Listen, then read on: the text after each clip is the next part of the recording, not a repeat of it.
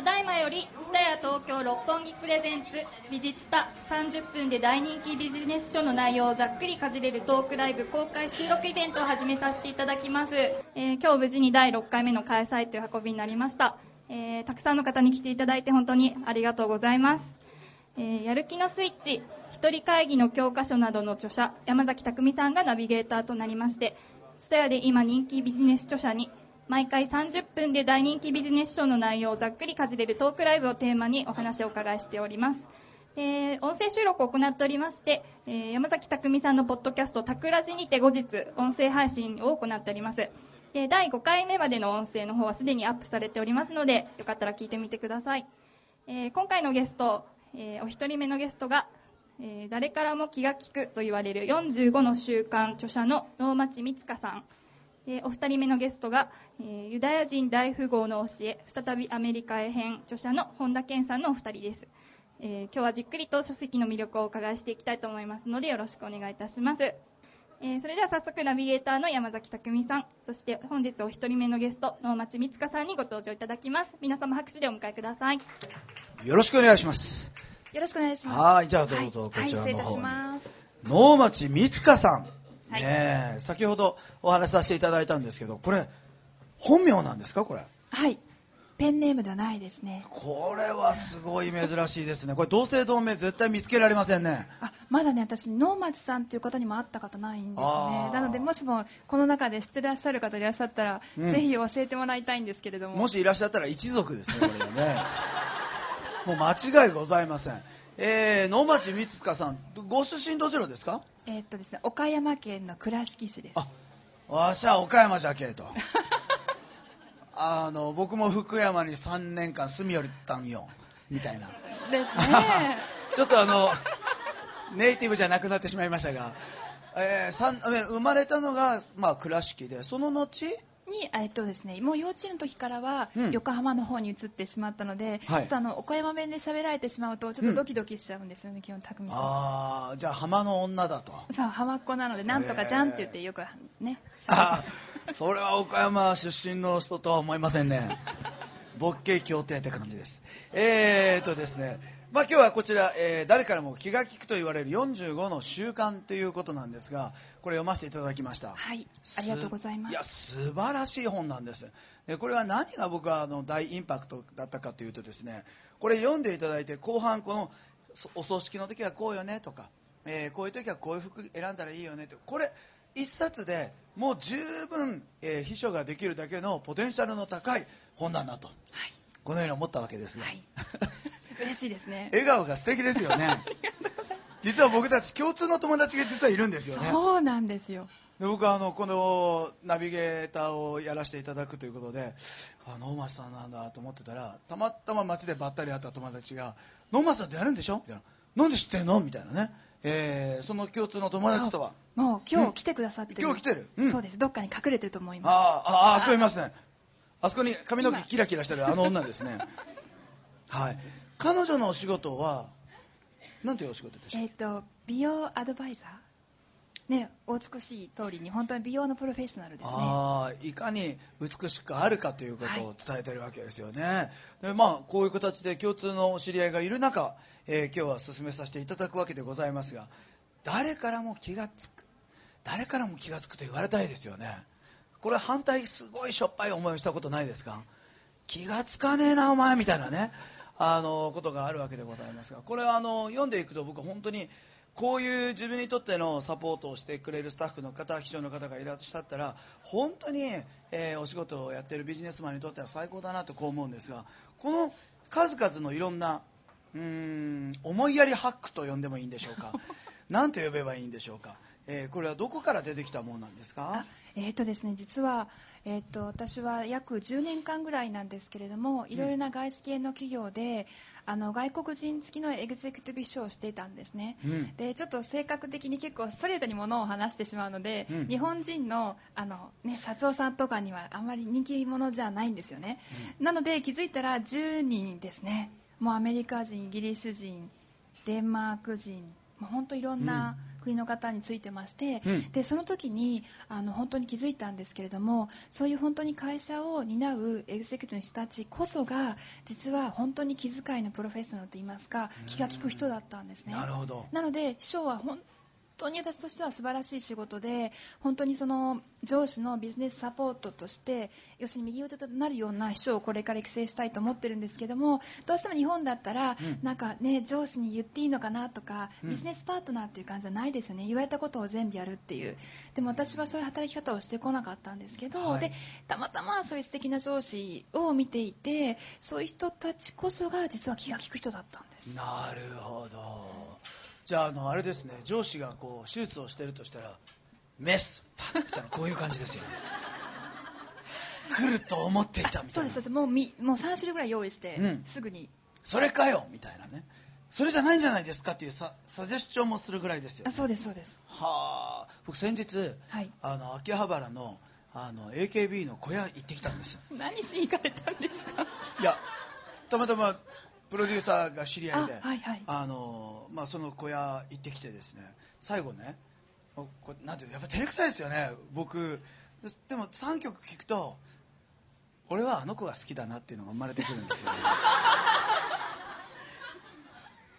で次の曲になると探しちゃうんですよね。で、まあ、最後帰りに出る時にハイタッチがあってものすごい照れるんですよ。こうハイタッチしてこう出るんですけどすぐあのあの楽屋裏の事務所に行って「いやーすごかったよ」っつって「あれ最後照れるね」って言ったら「いやそれまともですよ」と。えー初めは照れるんだけど3回目4回目来ると好みの人ができてきて「好みできました?」できないってもう分かる。あの小学校の時に好きな人いるいないみたいなあの感じ。で好みの人ができてハイタッチできたその日はもうえも言えぬ喜びで。そしてそのうちそのハイタッチの時に自分をアピールしようとするようになってくるんですよ。そうすると10回20回30回って来る人になるっていうわけよ。だから匠さん始まりましたねって言われたんですけど。始ま始まっちゃったんですね。いやいやいやいや。その時にねそのでも AKB の子たち覚えてないよねって言ったの。そしたらいやあの上がってこないガサツの子たちはそうですが上に上がってくる子たちはパーフェクトに分かってますって。結局綺麗なだけで上がっていくんじゃないっていうことですよね。要は仕事ができる人はこう大技の一本とか巴投げっていうのが得意なんではなくって実は効果有効の先ほど言われた本当そうですね。まあ、思いやりというかホスピタリティというかきめ細やかな人たちが、えーそういうような、まあ、外資系の企業で活躍するマジマネジメントの人たちなんだということなんですよね。うん、本当そうだと思います、うん、それ間近で見られてこられたわけですございますが、はい。えーこの中にはそのマネジメントの人のそばでサポートしていく素晴らしい私になりたいって思っている方もいらっしゃればその素晴らしいマネジメントの人間になりたいと思っている方もいらっしゃるわけですよね。ねえだと思いますよね。まずその後者から言っていただくとするならばはい。まああなたがそうなりたいんだったらこうよねというのをちょっと難しい質問ですよね。あのでも本当におっしゃる通りに、うん。本当にもうすごい素敵なエグゼクティブの人でも、うん。もちろんねもうあのものすごく頭がスマートでいらっしゃることはもうそれは当然なんですけども、はい。本当にねちょっとした気配り気遣いなんですよね。でそれは何ですかねあの本当に一日オフィスにいる時でも、まあ、ちょっとしたことでも、まあ、日本語より英語の方がね Thank you とか Thanks とか言いやすいので言いやすいと思うんですけども、私多分一日にこうそばにいて多分平均平均って数えたことないんですけどね、はい。30回から50回ぐらいは多分ちょっとしたことで言われるんですよね。そうなの？はいはい。30から50回？うん一日で。今日うちの会社のスタッフも来てるんですけど。いつもありがとう。なるほど。なそれでも多いよねでそうすると不思議なんですけど、うん。いつも言われてるとなんか前の人に一緒に仕事をしてる人とかに、はい。あなんか言ってきたいなと思うようになって、はい。でいつもあどうもありがとうとか、ついついなんかそれが感謝のなんていうのかな循環みたいな形になってありがとうっていうのがそこでこうねうん。なんか社内で回ってる感じですかね。なのでいつの間にかコミュニケーションが良くなっていて、うん。でチームワークがついてきてそしていつの間にか業績が上がって、うん。あらインセンティブツアーハワイにみたいな。なるほど。もう本当に私の勤めてるフロアはしょっぱいわって思ってる方も 数々いらっしゃることだと思いますけどね。何その怖い空気、ね、あなたはいいわよね的な感じですか？そんなことはございません。あなたから作っていくサンキューのあの和ですよね、まあ、この本読ませていただいてすごい感じたのは本当にこう影となるがその影があの火に当たっているあの活躍している人をさらに推し進めていくっていうのをすごく感じたんですが、うんはい、こう逆に、えー、まあ、セクレタリーとしていらっしゃる立ち位置として大切にされているものそれのいくつかの枝葉がここにたくさん書かれているわけですが、はい、一番大元にあるものは何なんですかね？えー、一番の元なものです。そうですね。やはりね、私、あの、つい先ほど思ったんですけど、どうしても外国人と接する機会が多かったんですが、うん、ただ、あの、社内には日本人のスタッフがほとんどだったんですよね。で、日本人はもともと DNA とか遺伝子のレベルで、外国人の人と違ってなんかどうしても勝って勝ち負けの世界ももちろんあるんですけどどっかでみんなでチームで一緒にやっていこうとか調和調和とか、なんていうのか和の和の世界っていうのがあるので基本的に日本人は一人一人この気が利くっていう心は持ってると私は思います。なので、うん、ちょっとなんかそれをなんていうのか眠ってる遺伝子をオンにして思い出すだけで誰でも気が利く人になれるんじゃないかななるほどね、はい、ある意味、えー、仕事で前に立ってる方でそれを後ろからこうサポートしていくってあった時に、はい、この間にあるのりしろになってる部分がどっちの仕事だと思ってるかというところが決め手になってますよね、ある意味ね。そうですね、あの本当に2人ともここ同じなんで共有してるんですね、2人が。うん。うん、なのでもちろんそのエグゼクティブの人のスピーチは私はできないんですけども、うん、プレゼンテーションを作ったりとかするのはね私なのでいつも提案するときも3つ作るんですよね、うん、でその中でどれがいいですかっていう。なのでやはりこうここの本当にのりしろをいつも共有しているといいコミュニケーションがね生まれるさすがですね。ね今気づきました、うん、ここ共有してたんだなって。いい話ですね。いやもう本当にそれを感じるわけですよね。まあその中のいくつか言ってみましょうか、はい、例えばドーン。あギブアンドテイクはしない。これ一番私言いたいところなんです。そうなの？なんで開けちゃったんですごいですね。あら。引き寄せられてます。ギブアンドテイクはしない、はいどうぞ。はい。えっと、どうしてもなんかお仕事で、自分が、えっと、相手が忙しいので、ちょっと私、なんかしてあげようと思ってしてあげようって機会ないですか？皆さんオフィスで、うん、でも案外そのしてあげたいねすごく深くうなずいてらっしゃる方、あの奥にいらっしゃるんですけど、はい、してあげたいわけですでしてあげたのに相手から帰ってこない時に何かそうですね落ち込んだりもしかしたらちょっとイライラしたりとかする。それって自分がもともとなんか見返りを求めてるんですよね。で私あのそれはその上司が、まあ、いつもそばにいるとあの例えば新幹線の中とか飛行機の中とか、うん、匠さんもそうだと思うんですけど、うん、この姿とは違ってすごくリラックスしてると思うんですけど、うん、その時に結構ボソッとつぶやくんですよ X の人って、でそれが本当に本に書いてるようなことであったりとか本以上のその人の人生の哲学とか、はい、そういうことを聞くんですよね。うん、でそのさっきに戻るとそのギブアンドテイクじゃなくて本当に貢献するっていうかコントリビュートする。すると例えば私も一緒だったのでスタッフが例えばマーケティング本部100人ぐらいいたんですけども、うん、上司だけじゃなくてあなんかあの人大変そうなんかあのチーム大変だから何か私できることないかなって言ってちっちゃなことを積み重ねていると、うん、時間差はあるんですけども時間が経つと自分になんか嬉しいご褒美がドーンとくるんですよね。これが多分何か少しずつやってると多分ちょっとした感謝のエネルギーがいろいろ出ていってそれが多分貢献サイクルって私は勝手に呼んでるんですけど、はいはい、それに乗って自分に戻ってくるんじゃないかな。そういうミラクルは、あの何回かありましたね。でもエグゼクトの人はみんなそういうのがあって、はい、いつの間にかこのポジションになっちゃったんですけどっていう人が多いです。うん。ギブアンドテイクをしないお茶出して。茶柱だって立てたのに。みたいな見てる？見てる？みたいなそうならないってことだよね。要はそのテイクアンドテイクの人っていますよね。もうテイクアンドテイク。テイクアンドギブの人もいますよね。まあやってくれるんだったらやってあげてもいいけどと。でギブアンドテイク。ギブアンドビーギブンですよね。ね。なんか与えたら与えられちゃったら嫌みたいな感じですよね。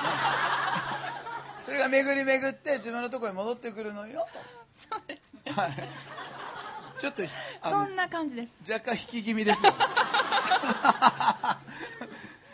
いやいやいやいやいや本当に。いやでもねその組織論みたいなのがあった時に、はい。なかなか組織論の中で彼女の立ち位置をやってる人の、えーっと立ち振る舞いっていうのは文章になったり形になっていいないわけですよ、うんすね。要はあの名を残そうとする、えー自己顕示欲がまた時代を引っ張っていくケースも多々あるんですがそれだけでは時代は変わらないわけで献身的にその人の、えー懐で動いてくれる人間がいる。でもその人は懐で動いてるんで影になってシャドーワークになっていくんですよね。だから本当にたくさんの革命とかたくさんの、えーことが時代には起きてるわけですが、えー影になって動いた人たちの名前は残りにく。いでもその人たちの、まあ、足跡が時代を作っていくんだとよく言われるわけですがあのまさしく企業の中でのたくさんの、えーレボリューションであったり、えーとんでもない飛躍をですね生んでこられたことだと思うんですね。初対面でも沈黙を恐れない。はい。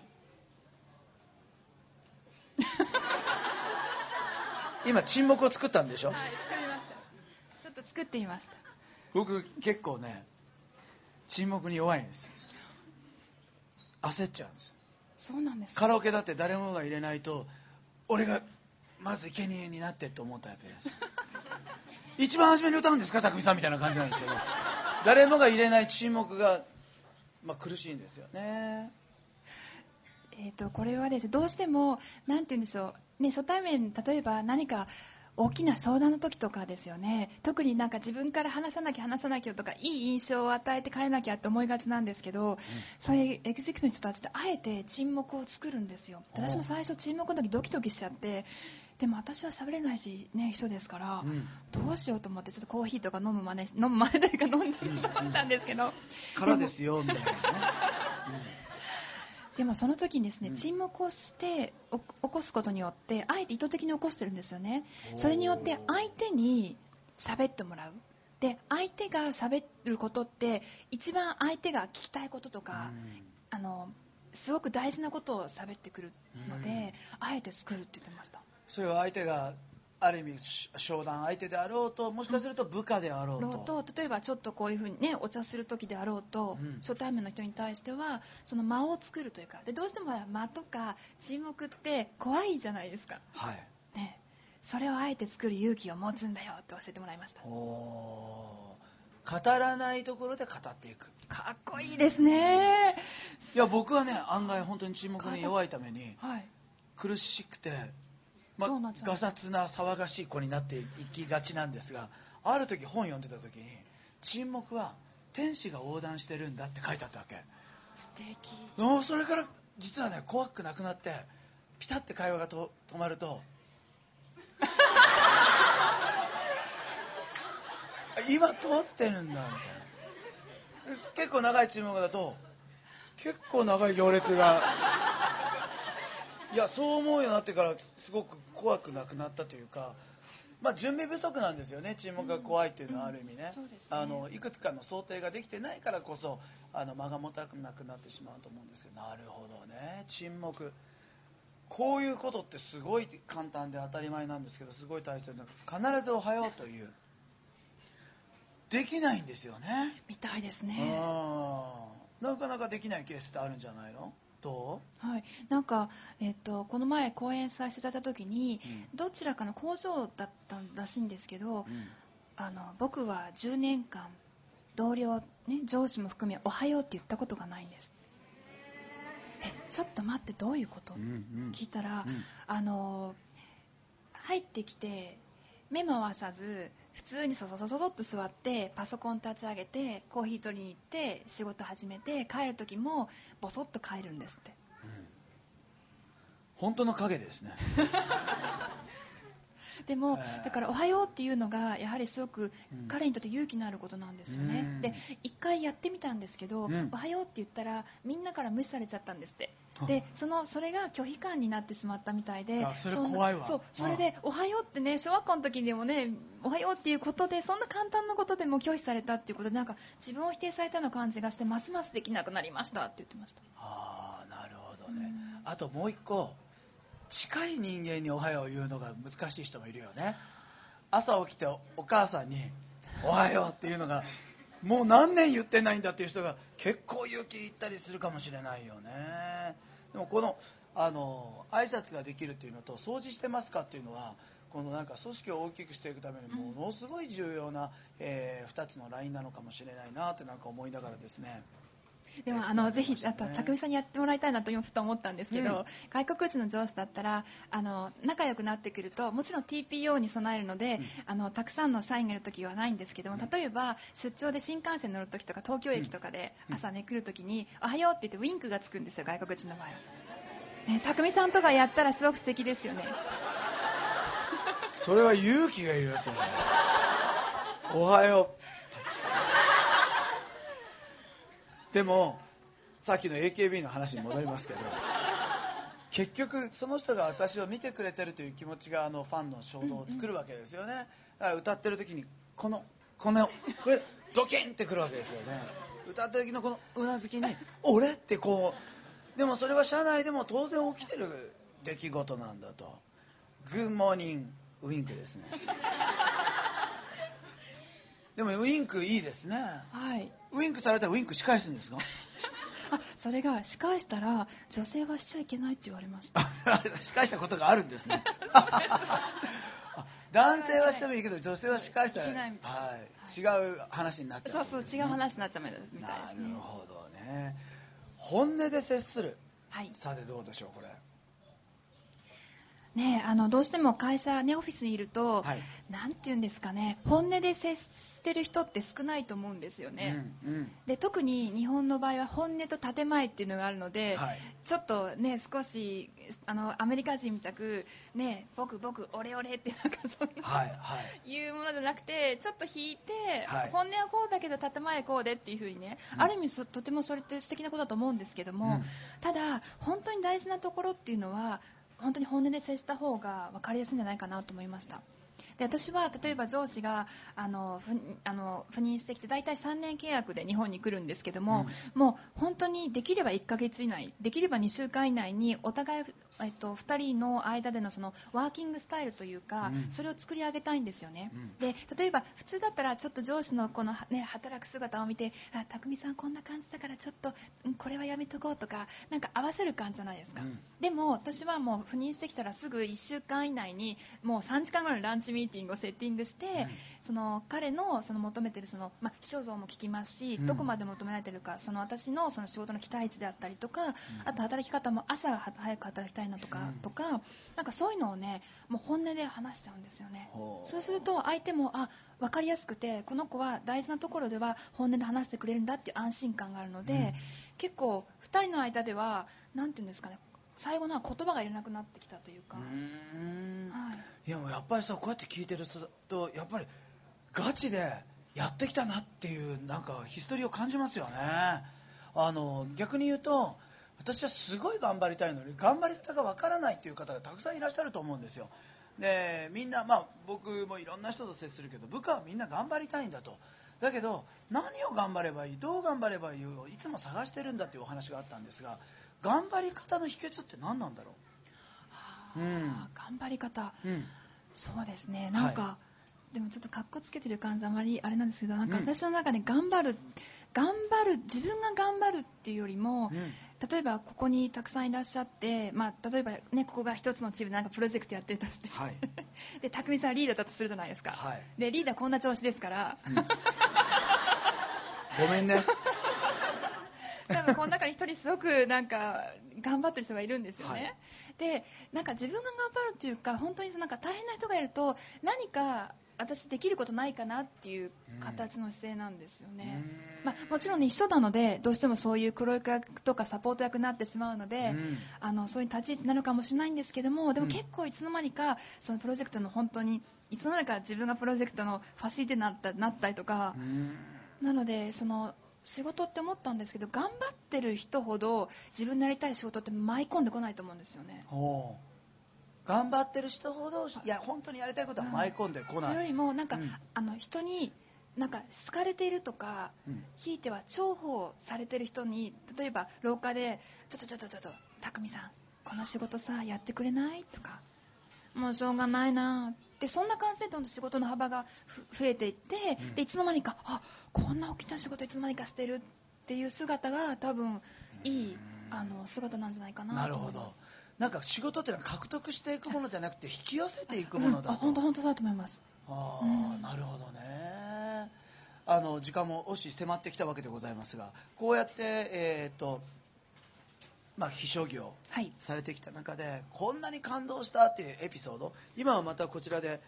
この人と一緒に働きたい、ねえ、と思われるという、えー本が新しくこれ新刊で出てるんですよね、あはいはい。えーこちらの方はさらに、えーこうやって抜き出されたものが色濃くストーリー仕立てで、えー具体的に出てきているという本だというふうにお聞きしましたが、はい。あの今まで頑張ってきた中でこんなに感動しちゃった。いや本当に頑張ってきてよかった仕事に集中してこれてよかったと思われた何かエピソードありますか？そうですね、うんこれはあのあの1冊目の本にもちょっと書かせてもらったんですけど、あの3年してその私の上司があの、まあ、パフォーマンスも出して帰るときにやっぱりその人気のある上司ってもう社内でも人気者なんですよね。で送別会を一緒であのあのセッティングした時ももう自分の部署以外の人も来たい来たいっていうねなって。でその時にもちろん一緒なので全部あのお料理もね準備しますし当日の司会もしますしなんかもうあのねバタバタなんですけど、うん。でね最後にその時奥さんも来てたんですよね、うん。で外国人の奥さんってほら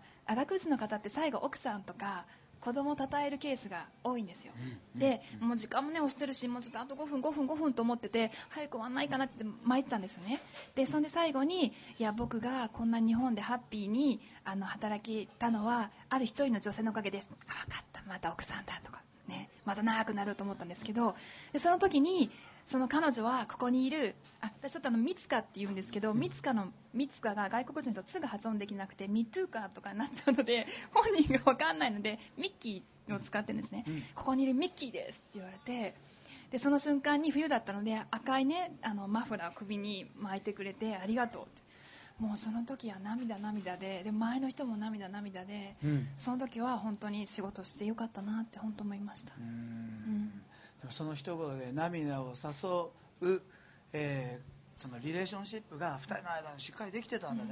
そうですね。今、まあ、三塚さんが伝えたいみんなに伝えたいことメッセージっていうのは何をお伝えになっていらっしゃいますか、はい。えっと、あの本当に私のしてきたことってあの本当にもう誰でもできる普通のことなんですね。ただ多分視点が自分ありきじゃなくて相手ありきであのその相手ありきって1人じゃなくて多分多くの人の,、ね、の立場に立ってどうしたらいいのかなっていう風に仕事を進めていっただけなんですね。だから仕事の内容としては本当簡単なんですけどもそれがいつの間にか前の人からこれやらないこれやらないっていううちにどんどんどんどん成長させてもらってあのここまで来れたのであのなんかちょっとしたなんか気遣いであったりとか、うん。やっぱりハートをあのオフィスでもね大事にしてもらいたいなと思います。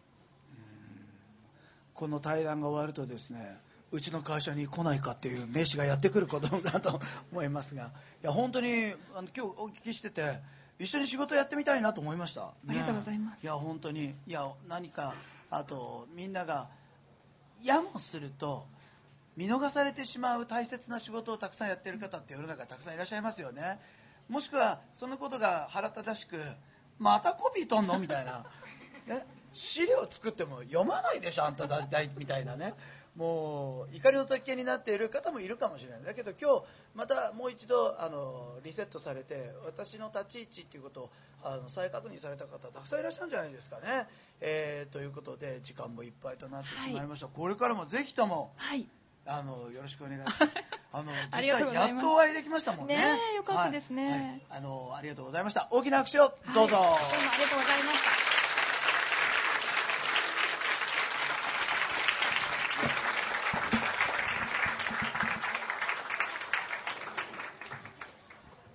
はい、ということで、えー、水川さんの方喋っていただきました。続いて、えーユダヤ人大富豪の教え、再びアメリカへ編ということで、本田健君はもう来られてますか？あ、来られてますね。大きな拍手でどうぞ。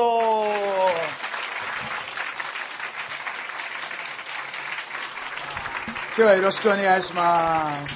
皆さんよろしくお願いします。僕ら立った方がいいですかね。あ立ってやりますか？はい後ろの方はなかなか見えないんじゃないかなと思うので。なるほどなんかちょっと立つと漫才みたいですけど。はい。こういう感じでこうやってこないといけなくなりますよね。この、あの、本田健さんは、実は、今日肉眼で初めて見られるっていう方結構いらっしゃるんですか？肉眼ほらほらほらほらほら。ははい。野鳥の会の皆さんね。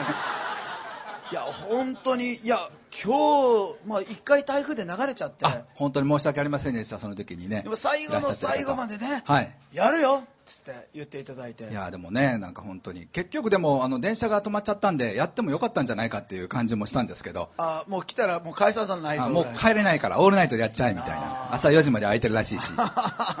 その前にその日はケン君が来れなかったんですけどね。はい。すいません大きなこと言っちゃって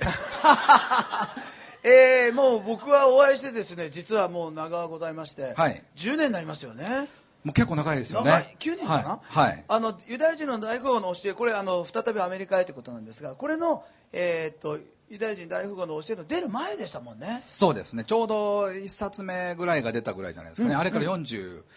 4冊ぐらい書いてると思うんですよ。あれから44冊書いてらっしゃるんですよ。はい、あらららららら。そうすると3ヶ月に1冊書いたんですよね。おまあ、自分でもよく書いたなと思うんですけど。その間に実際アメリカにもあの住まれている時期もありましたね。そうですね。3年ぐらいアメリカに住みまして。うんうん、はい。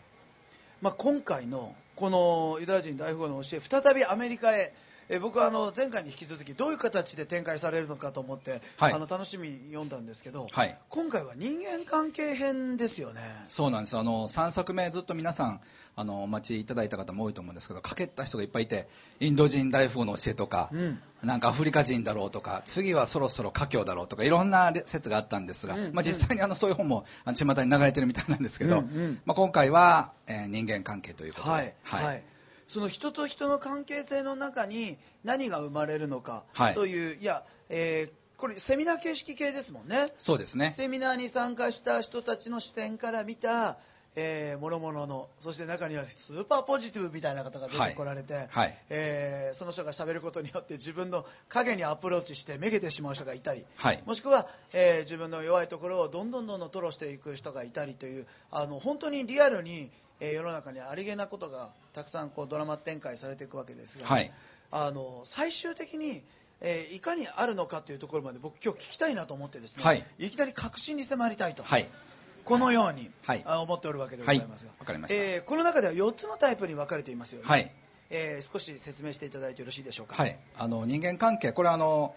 カナダ人セラピストのクリストファー・ムーンという人に、えー、もう十何年間前に教わったことなんですけど人間関係って4つのタイプがあって、うん、えー、基本的には人間関係は2種類しかないと。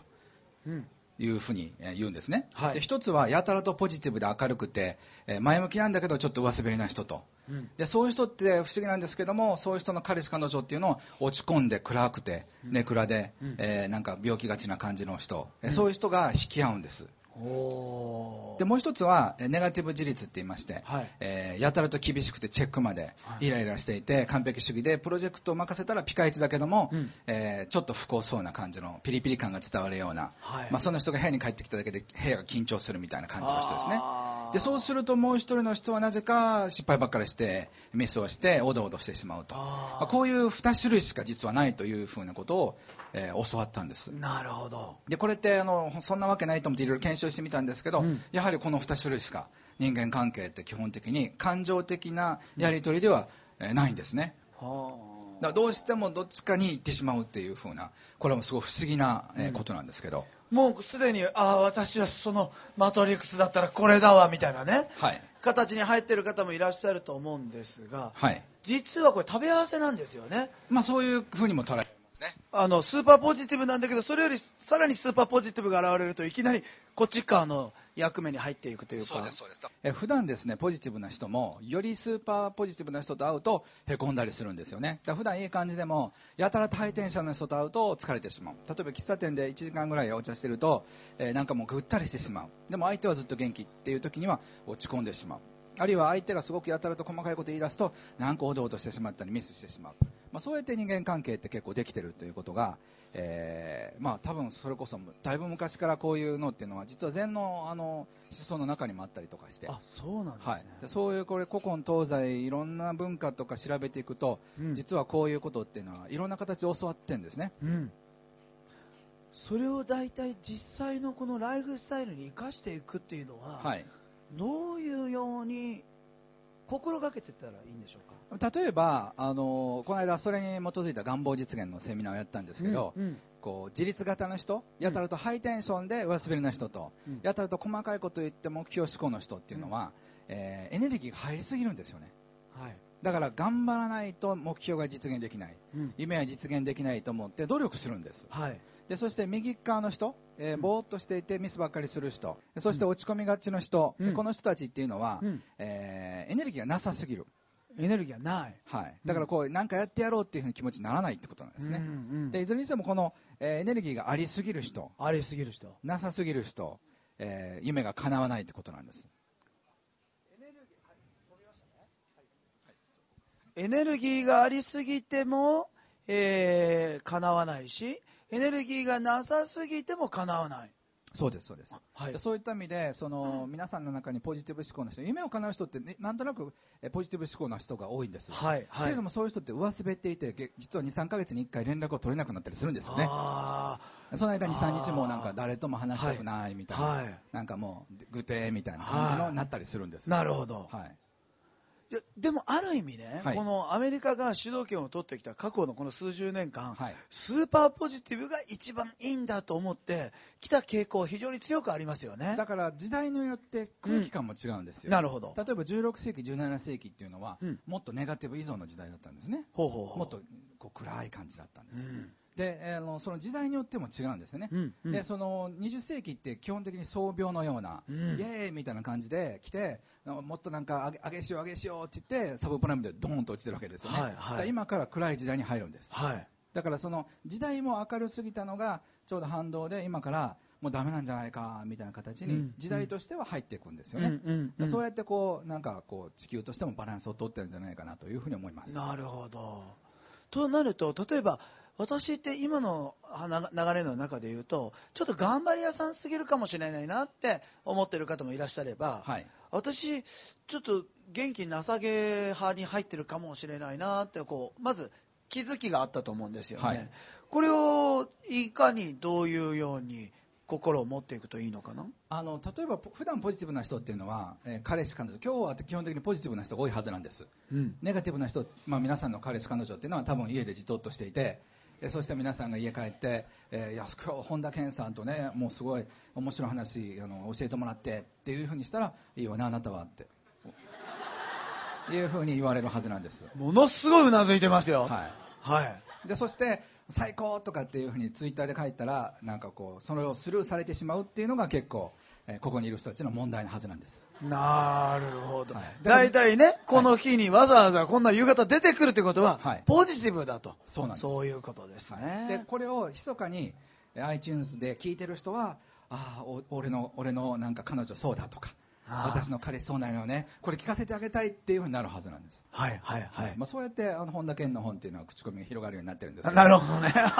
なるほど、そうなってるわけですね。はい。はい、まあそれはマーケティングの一つではあるんですけどですから皆さんがもしセールスやってたりマーケティングやってたり、自分の夢を叶えたかったら、うん、このエネルギーをどうやってうまく使いこなすのかっていうことをうまく学ぶことだと思うんです、なるほど、はい、自分と反対側を学べばいいんですよね、うん、だから今パートナーシップとかっていうのをずっと言ってるんですけど、うん、パートナーっていうのは必ず反対に行くようになってるんです。なるほどだから自分のパートナーがどういう状態なのかを見ればばっちりバランスが取れるんですけど、うん、ほとんどのパートナーシップっていうのは相手が前向きじゃなくなって付き合いだした時は両方とも明るかったりするんですよね、はい、で次第にだんだん彼か彼女が暗くなっていって、うん、あもうダメだって俺は自分の夢生きるからじゃあねっていうふうに言ったり私は自分の夢生きるからじゃあねっていうふうになって別れてるはずなんです。ちなみにドキッとした人結構多いんじゃないでしょうか。はい。うなずきたいのに止まってる人が結構いらっしゃいます、ね、あのメモを書く手が多分止まったと思うんですけど。はい。はい。うんうん。ということは、例えば僕たちが夫婦だとするじゃないですか。はい、で気づくとですね、僕がこうどんどんどんどんポジティブになっていって、はい、ちょっとこう、こう漂ってきたとしましたよね。はい、はい、その時に、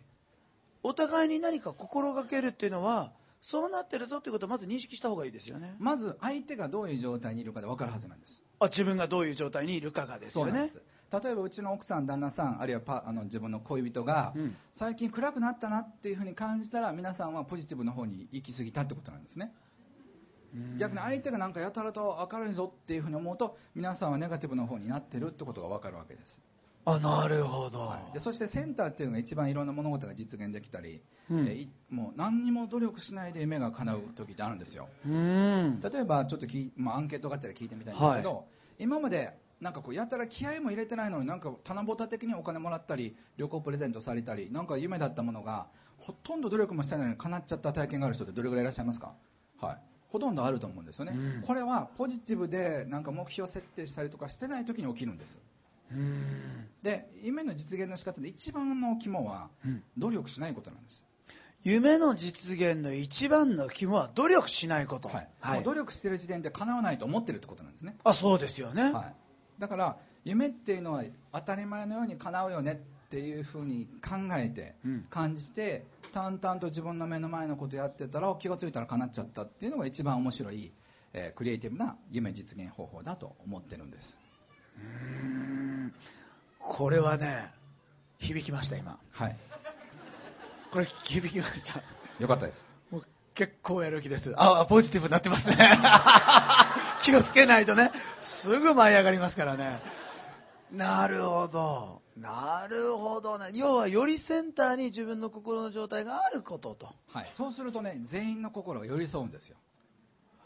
例えば講演会とかで講師がやたらハイテンションで,、うん。でそして君たちの夢は叶えますっていうふうに言うといやあの人だったらできるわなって。俺たちじゃ無理だよなみたいな形になる時ってありませんか？あああいう時っていうのは講師の人がもうポジティブで,、うんでそしてその他大勢がネガティブになってるんですよね。なるほど。でそうするとでいくらいいこと言ってても、うん。結局本人はいや今日は俺1000人の前で喋ってめっちゃ励まして帰ってきたと思っても、えー大体その1000人もへこんで帰ってるかもしれない。そして俺はもう最高にいいことしてきたって言って帰ったら奥さんもへこんでるかもしれないんです。なるほど、はい。だからそれは相手がどういう状態なのかっていうことでチェックすることができるんです。ああこれすごい面白いですね。ああもう面白いですよねこれは、ね、はい、会うたびにどう？みたいな。はい、お前が明るいから俺はこんなにへこんでるんだよ。みたいな。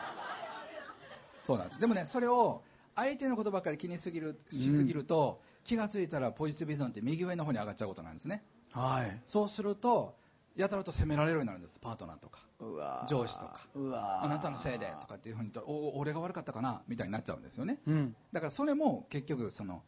ま、あの人間関係のマトリックスで言うと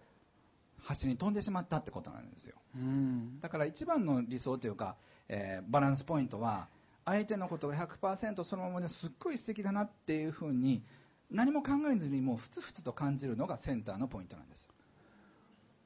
でもこれってなかなかいけるわけじゃなくて、はいはい。大抵の場合相手がポジティブに見えたりネガティブに見えたりするんです、うん。でその時に相手がポジティブに見えるんだったら自分はネガティブに行き過ぎた、で自分はえー相手がなんかすごく落ち込んでるように見えたらこっちに行き過ぎたっていうことが分かればどこに戻ればいいかが分かるはずなんです。うーんなるほどなるほどなるほど。そのセンターに自分が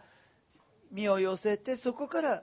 ものを見たり考えたり発想して、まあ、発言していくとよりお互いがセンターになってきますよと。そうなんです。それが面白いのはそうすると夢が一気に叶うんですよね。つるつるつるとそうですそうです。努力感なしに。そうです。例えば部活とかで皆さん体験ないですか？やたらハイテンションな部長とかがうさぎ跳び100回とかって言ってみんなが引いて疲弊していくとか。はい。でもう俺たち日本一行けるとか言っていやあなただけ行ってくださいみたいな形になってしまったりした体験ってあるはずなんですよ、はい。多分中高、ひょっとしたら今のプロジェクトでも同じような体験があるかもしれません、はい。その時にはそのリーダーがやたらとハイテンションになりすぎ、うん。あるいはネガティブ自立、まあ、厳しくチェックしすぎになってるんですね、はい。そうすると人の心って離れるようになってるんですよ。すごい。全部経験してきてますよね。ある意味人生の中で4つのマトリックス全部経験してきてる、はいある時はもうピリピリしたチェックマンみたいな形ではい。星一徹みたいな感じ？もうちゃぶ台ひっくり返すみたいな感じですね、最近ネタが昭和だって言われるんですけどね。誰も分からなかった分からなかったですね今。まあなってみたりある時はやるぞーって言うと朝練習一人で走ってるキャプテンみたいな形で誰もついてこないとか。今度は逆サイドもありますよね、そうなんです。でこれは子育てでも同じことが起きるんですうよね、んうん。でこのあのじゃあもともとそうななったらなぜなのかってことなんですけど、うん。お父さんお母さんが大体ポジティブとかネガティブだったんですはい。だから今人生の方向性がわからない人っていうのは大抵お父さんかお母さんがネガティブ自立だったはずなんです。うん。ですから皆さんに宿題やれとかなんとかしろとかなんとかやったのとか片付けはとかっていうのを小さい頃から言われてる人っていうのは、うん。頭がぼんやりするようになってしまうんですね。皆さんが無能なわけじゃなくてただただ心理的なマトリックスとしてそちらに行ってるだけなんです、うん。だから今何をやりたいかさっぱりわからない人はお父さんお母さんに厳しい人がいなかったのか。それを思い出すと皆さんが無能なからじゃなく心理的な防衛本能としてそっちに行っちゃったってことが分かるはずなんです。僕がぼーっとしてるのは僕のせいじゃないと。そう。お父さんお母さんに厳しい人がいるとうん。そうなっちゃうんですよね。今のパートナーでもそうです。今のはい。奥さん、旦那さん、うん。あるいは恋人がやたらと厳しいこと言うと、はい。頭が真っ白になっちゃうんですよ。はい。でそうするとなんか君何考えてんのって言われれば言われるほどああ私何考えてたっけ？ポリポリみたいになってまたそれが怒りを買うわけですよね。なるほど。逆もあるでしょ？はい。ね、君何食べに行きたいの？って言って、えー私何でもいい、何でもいいじゃ分かんないだろうとかっていう時に皆さんはよりエキサイトしていくはずなんです。はそうすると、なんかより、ああ、私私はどこでもいいんだけどな、みたいな形になるんです。いはい。これはもう一冊買って何も言わずにパートナーにスッと出した方がいいですねこれね。まずこのルールで戦おうよみたいなねただ、面白いのは、そういう試みた人がいるんです。はいそうすると、あの、パートナーシップって超能力者的なところがありましてね、はいはい相手がなんかこれ読ませようっていうふうに思ってる。うん特に付箋が4つぐらいつくついてる。はいポジティブ自立のところにいっぱいハマってて、そういう時にはこれ読めオーラを見たら絶対に読まない。なるほどある人はトイレに置いて、キッチンに置いて、書斎に置いて、リビングのところに置いてって、もうほとんどサブリミナル効果のように。でもやめていただきたいのは、そうすると本田健が嫌になるだけなんです。はああなるほどね、い。だから相手を変えようと思わずに、はい。この心理学モデルの面白いところは自分が変わればいいんです。うん。自分が変われば相手も変わらざるを得ないんですようね。ん。これが17年前に教わった一番すごいことだったんです。自分がポジティブになりすぎてんだだったら、うん。それをやめればいいんです。うん。でも、なぜポジティブになるかというと、基本的に自信がないからポジティブになるんですよね。そうですよね、い。反動ですもんね。そうなんです、でうん。絶対自分の夢が叶うと思ったら、そんなにハイテンションで声張り上げになったって、すっといきゃいいんです。うんだから自信がないんだな、だからネガティブな人は、ポジティブな人が明るく喋っていて、この人自信があるんだなと思ってる時には、あこの人自信がないんだっていうふうに思って愛を与えてあげたら、自分はネガティブな感情の沼からポンと出れるんです。なるほどそうすると面白いことに相手もキャンキャン騒がなくなるんですよね。なるほど、俺めっちゃ頑張ってやればできると思わないけれどもよみたいな感じですよね。で面白いのは したら戻ってくる一瞬エネルギーダウンしたように見えるんですけど、うん。実はものすごくパワフルになってるんです。おおそれが面白いところなんですね。それ面白いねそうなんですよ。うん。だからやる気があるチームとか、まあ、いろんな大企業のコンサルタントの人とか、はい。あの上場企業の社長さんとかもよく一緒にご一緒にいろいろすることあるんですけど、はい。やっぱり聞いてるといろんな世界的な発明とかいろんなものっていうのは全員がの心が一つになった時に起きるんですよね。うん。一人がやたらハイテンションで起きるわけじゃないんでうす、ん。だからそういった意味ではあ優れたリーダーのもとに全員が集まる方が、えーうまくいくということなんですね。う。んなるほど。これはパートナーとこう1対1の関係だけじゃなくてチーム戦の中でも機能していく心の力なんですよ、はい、でこれ面白いことで国と国でも起きるんです。うん例えばアメリカはポジティブ自立でしょ？そうすると日本はどよよんとするんですよね、あだから多分首脳があっても、オバマさんがやたらハイテンションなこと言ったら、えー野田さんとか鳩山さんは、はあ、はあ、はあ、わかります、普天間ですから、ちょっと書いといてますみたいな、でそして、どうなってんのあれって言ったらごごご、ごめんなさいみたいな形になってるはずあなんです。うん。でそういう意味で国と国とのやり取りもあの力学で説明できるんうですよね。ん。なるほどねこれは本当最後にねちょうどそはいのマトリックスがこう表現されていてですね、はい。えーそのその人たちの思わず出てくる、えー口癖思い癖っていうのがこうあのマトリックスで書かれていたり、はい。えー力学的なこの人に対してこうだよねっていうのが書かれてる。これもう最後の最後に言うとこれがまとまっててすごい分かりやすいですよね。はい、えーこれが、えー今回の本田健さんの書かれた、えー再びアメリカへ編っていうことなんですよね、はい。実際出されてみてどういうふうに感想をお持ちですか？えそうですね、これってあのじわじわ効いてくるものなので、うん。ある意味、一生皆さんの人生に使えるツールだというふうに思います、ね。あの自分として20年近く使ってきましたけど、まだまだ全然できません、うん。なぜかというと、人間である以上、この法則から逃れることはできないんですよね、うん。この間、13歳の娘に言われたんです、うん。パパ、人間関係の達人なんでしょっていうふうに言われたんで、いやいや、そんなことない、パパは人間関係のモデルを説明する達人なんだと。はい。えーいうふうに言ってましたけなるど。なかなか夫婦関係ではうまくいかないってことなんですねだからセンターに行こうなんてできるだけ思わないでください、はい。センターに行こうと勘違いした人はえー、大抵の場合自立に行ってしまうか、うん、マトリックスの県外に行ってしまうかどちらかです。県外ね。はい、はい。ですからできるだけ目の前の人が何を感じてるんだろう。それによって自分のズレを修正するツールに使っていただければというふうに思います。なるほど、はい、えー、これがその再びアメリカ編っていうところで僕読ませていただいて確かにそうですね。読んだ時になるほどっていう感じよりも時間が経てば経つほど聞いてくるという感じですよね、はい、まあ、あの本田健さんと出会ってですねもう10年近くなるわけでございますがあの会うたびに僕は喜びがございまして何かというとねいつも真ん中に寄せてもらえるんですね。真ん中に寄せるという表現も変ですね。真ん中に戻らせていただけるっていうことなんですよね。それをいつも持ってらっしゃる。例えばこう音差で言うとプンっていつも正しい A の音で、迎えてくれるというか俺結構ちょっとフラッとしてたなとかシャープしてたなっていうのを呼び覚ましてくれる。これがプライベートで僕がケン君から感じる、えー、いろいろなんですがケン君が感じるところの心のど真ん中、はい、人生のど真ん中生きるということのど真ん中お仕事をするということのど真ん中は何なんでしょうか？あのまあ、自分で今一番人生で楽しい瞬間って何なのっていうふうに言われるんですけど、うん、えー、まあ、あるいは夢って何ですかっていうふうに言われるんですけど自分としては夢の中に生きてるんですよね、うん、この今皆さんとこういう時間を共有してるっていうのは僕の中で夢の中なんです、うん、でそしてそれがずっと続いてるのが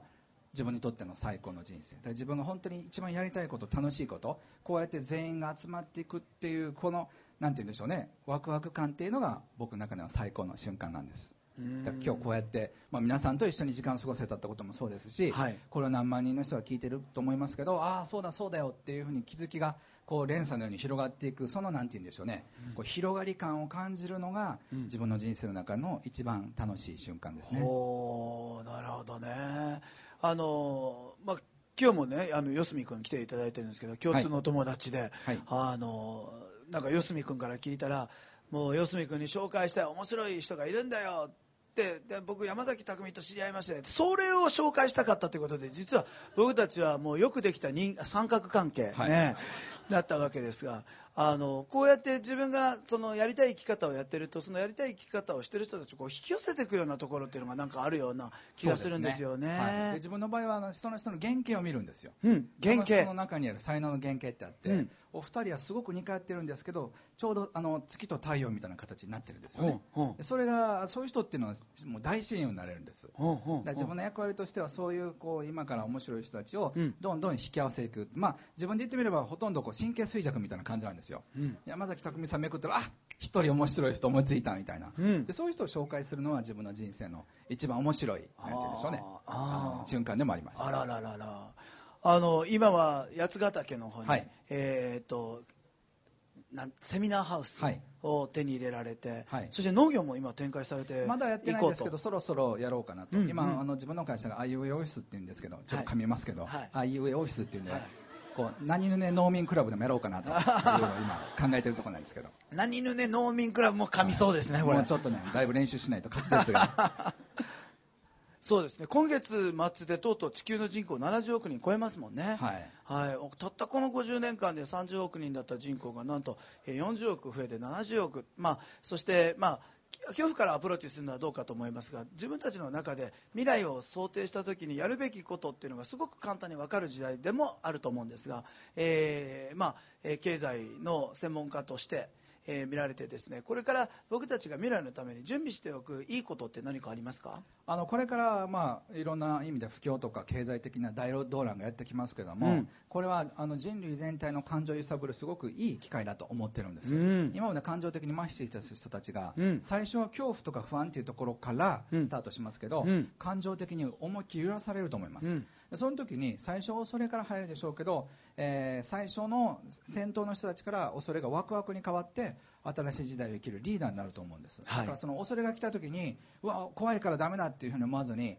どうやったらこの恐れをワクワクに変えれるのかってことを考えていただきたいんです。恐れとワクワクっていうのは表裏で声の表裏で同じエネルギーなんですね、うん、だから怖いと思った時にこの怖さをどういうふうにワクワクにできるのか、うん、まあ、イメージで言うと、えー、怖いと思った時にはえー、ジェットコースター上がってるというふうに思ってもらいたいんです。そしてさあ降りるぞっていう時にわーってしがみつくのか両手を上げるのかで人生は全然違ってくることなんですね。だからこれから人生で怖いなと思うのと安全なの両方あったらできるだけ怖い方に行った方が人生は面白くなると思います。そしてそこから恐怖からワクワクの方に乗れるんですよね。ですから今度怖っと思った時にはしがみつかずに両手を手放してください。そうすると飛べると思います。ただ飛び降りないようにしてくださいね。ああ 問題外ですからね、まあ、そうするとまだ別の次元に行ってしまいます、ね、はいはい、まあ、実際本当に、えー、想像だにできないことそして想像していることが思ったより早く、えー、具現したりすることってあるのかなと思うんですが、はい、そんな中、えーまあ、メンタリティーとしては怖がらずにそのことを楽しむ準備ができてますか？ということですよね、はい、これからあの不況にはなりますけど人間は食べなくちゃいけないし学校も行くし髪の毛も切るし3ヶ月ぐらいは我慢してもやっぱりご自分のご褒美でエストにも行きたいんです、はい、でそういった目で一時的にいろんな経済はストップするでしょうがそこからまた新しい通貨システムなのか新しい金融資本主義の形で、えー、人類は何かを生み出すはずです、はい、そうなった時にえー、皆さんが新しい世界でどういう仕事をしたいのかを今から準備しておかれるといいんじゃないかと思います。それは皆さんの一番ワクワクすること、はい、大好きなことの中にヒントがあると思います。なるほど。自分のワクワクと大好きに、えー、瞬時にアプローチできるもしくはそれを発見できる何かコツみたいなのがあったら、えー、最後に教えていただけませんか、はい、そんな難しいことじゃないんですね。だからインドのどっかのアシュラムに行く必要ないんです、はい、今今この瞬間あるいはこれが終わった瞬間に自分が一番楽しいことを思い思い浮かべてほしいんです。例えば4つぐらい。その中で一番楽しいことをやってください。でこれからの人生何するにしても自分が目の前の選択肢を4つあったとしたら一番ワクワクして楽しそうなことをやっていただくと、うん、えー、気がついたら本当に楽しいだけの人生になると思います。すごいあのシンプルなことシンプルですよね、はい、っていうかあの子供の時それしかできなかったですもんね。そうなんです。だから考えないようにしてください。ほとんどの、うん、特に日本人の人は考えすぎなんです。頭いい人ほど考えちゃうんです、うん、考えたら好きなことなんかできないんです、うん、これって果たしてペースするんだろうかとか、うん、経済的になんとかなんて考えたらどんどん不幸になります、はい。まあ、そういう人が、えー、今まで世界のトップにいてこの地球がめちゃくちゃになったわけですよね。これからはハートが本当にオープンで自由になる人たちが世界を作ると思います。ああ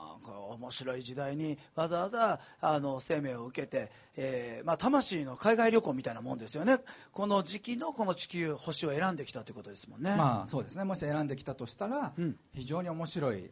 世界史的に見ても、はい、面白い30年ぐらいになるんじゃないかと思います。はい。いや本当に30分が矢のように過ぎておりますが、えー、内容の濃いですね。お話をいただきました、えー、ユダヤ人大富豪の教え再びアメリカへ編ということで本田健さんの方に喋、えー、っていただきました。もう一度大きな拍手を。どうぞ。はいどうもありがとうございました